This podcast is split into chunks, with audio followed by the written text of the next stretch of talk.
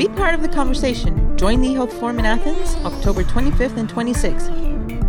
The only event connecting stakeholders from the West and North of Europe with the Balkans and the Mediterranean. For more information, visit our website at ehealthforum.org. Join us in Athens this October.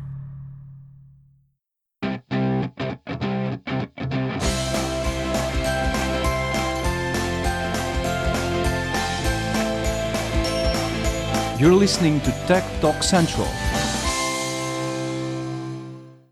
Hello, once again, this is Vicky Kolovou for Tech Talk Central, and I'm here with ladies and gentlemen from the Republic of Ireland, get that correct, and they've created an amazing ecosystem when it comes to e-health, and they're actually, I heard they're celebrating the one year very soon. So I was fascinated. I got to hear Richard Corbridge do a presentation, short one. But that, by the way, that was the most amazing slide I've ever seen, so packed with information. So I'll start with the gentleman. Richard Corbridge, thank you for being with us. He's Chief Information Officer for the Health Service Executive. Good afternoon. How are you? I'm okay. Hot in here. And Yvonne Goff, she's Chief Clinical Information Officer. I know there's a lot of titles. So she's CCIO and Richard is CIO, as they told me. Welcome. Thanks very much. Thanks for having us. Okay, so let's start with you, Richard. What was that on the slide about? So the slide that was up on the screen today, we had a, a five-minute, effectively speed dating of the ecosystems across Ireland, and the slide we put up was very much a, a, list of achievements over the last 18 months. So Ireland's had a, a e-health agenda and a knowledge and information plan in place for around 18 months now. And over the 18 months period, we've created the Chief Clinical Information Officer role, and Yvonne able to talk a bit more about that. We've put in place e-referrals across the whole of Ireland, so all 52 hospitals across Ireland can now receive an electronic referral from the general practice which means a patient sees their referral has landed in hospital before they leave the general practice. We've put in place an electronic health record business case. We've created infrastructure that now allows us to connect our systems together. And we've put in place an individual health identifier. So every patient in Ireland, every person in Ireland, in fact, can now be uniquely identified from a healthcare point of view. So he talked, Yvonne, he talked about an agenda. We usually hear, hear about strategies on a country level. Um, so is this on a state level or is it from bottom up? How's who implemented the whole um, this this thing? Well, part of Richard's strategy there um, was a co- collaboration. Um, many stakeholders, patients, clinicians, technologists came together and decided, well, how do we make this better? How do we together make this better? And one of the things that was to ensure the thing, that the system is clinically led and is technology enabled. And so that's where the CCIO um, came about. We started in a room of eight people, and now there's over like 170 members. Um, it's, it's really gaining momentum, and it is from the bottom up because um, there's CCIOs from each of the hospitals, from each of disciplines that come together to talk about what they need to solve their clinical problem and how technology can support that. So, how is state reacting to this? How are they participating? The Ministry of Health, I, I guess you have a Ministry of Health. Yeah, he is extremely uh, supportive of this um, initiative because we're gaining a lot of lessons from other countries to see, you know, why has technology failed or why hasn't it been implemented to the way that we wanted and why hasn't the value been added there? And a lot of the um, the reasons that you know are there in research is that it needs to be clinically led. It needs to be bottom up approach. It needs to buy in from the very beginning to reduce resistance to make sure the system is usable. So um, our minister identifies that and is very supportive of that initiative. So Richard what would you say the adoption is by the the clinicians themselves? Are they onto this, or is it they're they're fighting it? Because we we usually hear when it comes to technology, I have a tablet, but that's not enough. Yeah, I think I've worked in the NHS in technology and health there, and the NHS struggled for a long period of time to get clinical engagement. The biggest single difference I've seen in Ireland over the last 18 months is clinicians coming forward and saying, we need technology. Technology helps deliver integrated care. One of the things we've been really strong to make clear, though, is that technology is an enabler and a catalyst. Technology is not the reason to do this. integrated care, improving efficiency, making care safer is the reason to do this. And we're working with clinicians to help us understand what are the right solutions and what are the right projects to actually tackle in a prioritized order, which is a really different way to go about this than perhaps the US, Australia, and different organizations and countries have done that in the past, which has been a really good experience. So let's go to the patient. Can you talk about, um, I don't know who's going to answer this question, specific services that actually impact their lives? If I go first and then over to Yvonne. So, one of the things that is live now is the individual health identifier. That means that every patient can be uniquely identified. Um, that does mean that it impacts on making sure the patient's not asked multiple times as they go through the system. How old are you? Who are you? The, the, the system is able to identify the patient and take that information about the patient on a journey through the system. One of the other things we've put in the electronic health record business case is very much to put the, the patient at the centre, taking lessons from other EU states. We're going to make sure that the patient can see their electronic health record and we think uniquely see who has viewed their electronic health record. So they're able to manage the privacy and report on privacy issues themselves and put that ownership at the centre of where they go, which is really different.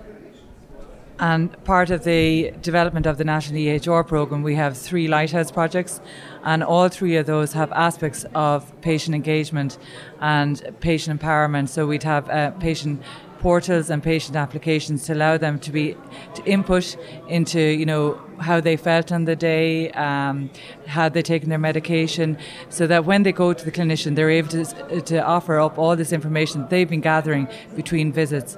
Um, so it's really important to us that the patient's at the centre and that the systems work for them. Uh, and also the clinicians. So there's there's clinician needs and there's patient needs, and the system needs to work for both parties. So is this a system you're implementing now, or has it been implemented? It's been implemented now at the moment. It's um, three programs that are clinically led. There's patients' involvement uh, in the development of these programs, and it's going to feed into the overall national EHR and have lessons learned from these programs.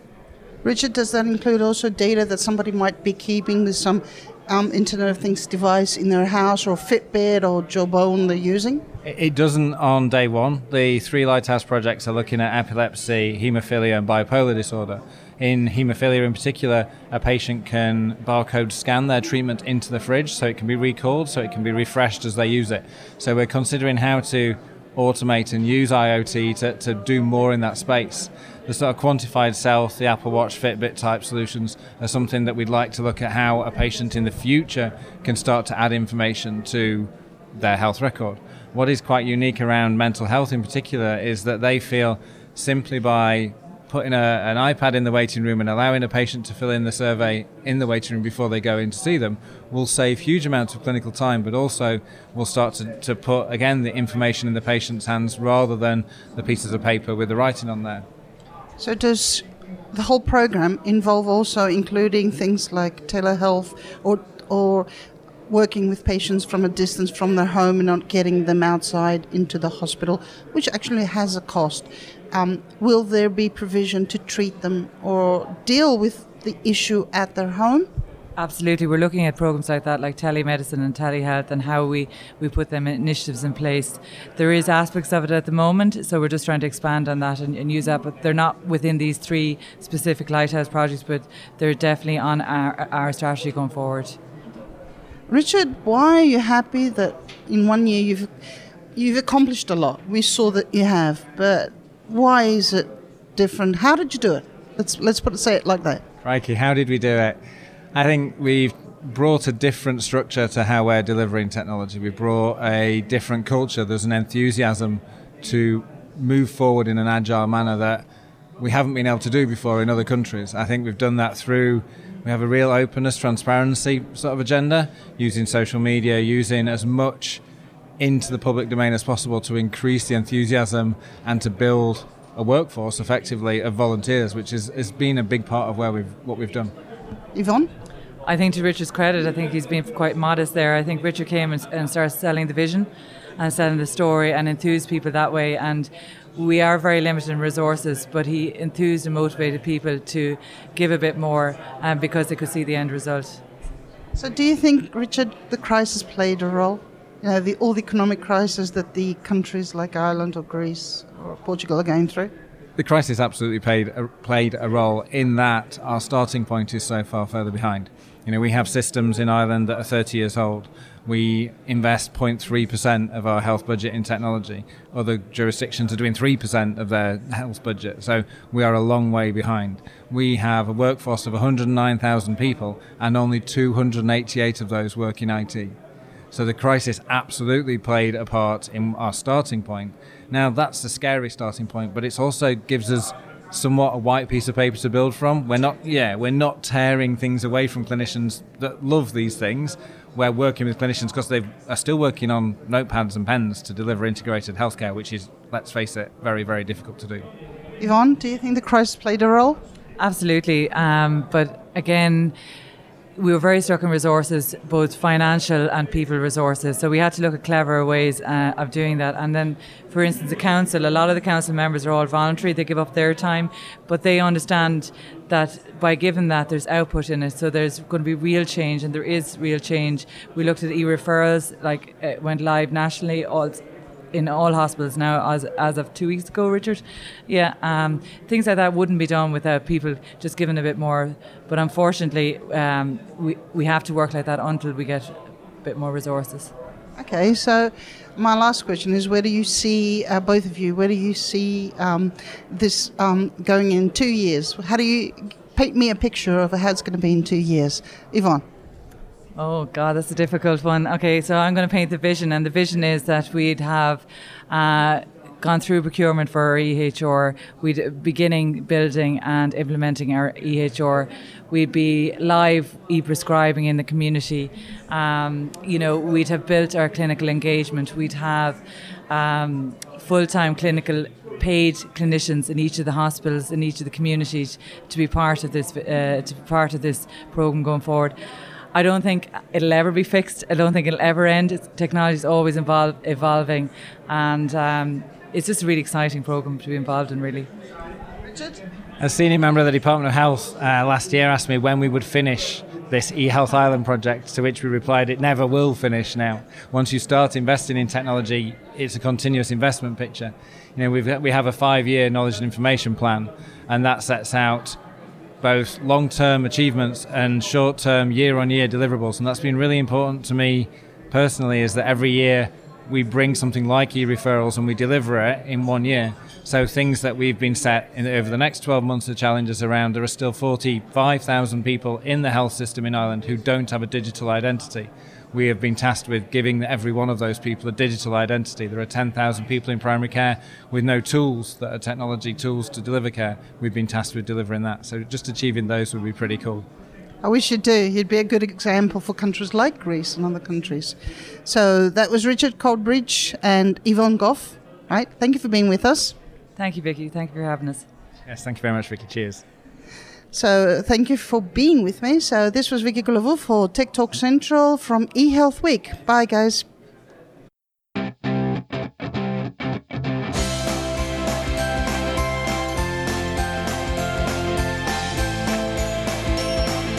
You're listening to Tech Talk Central.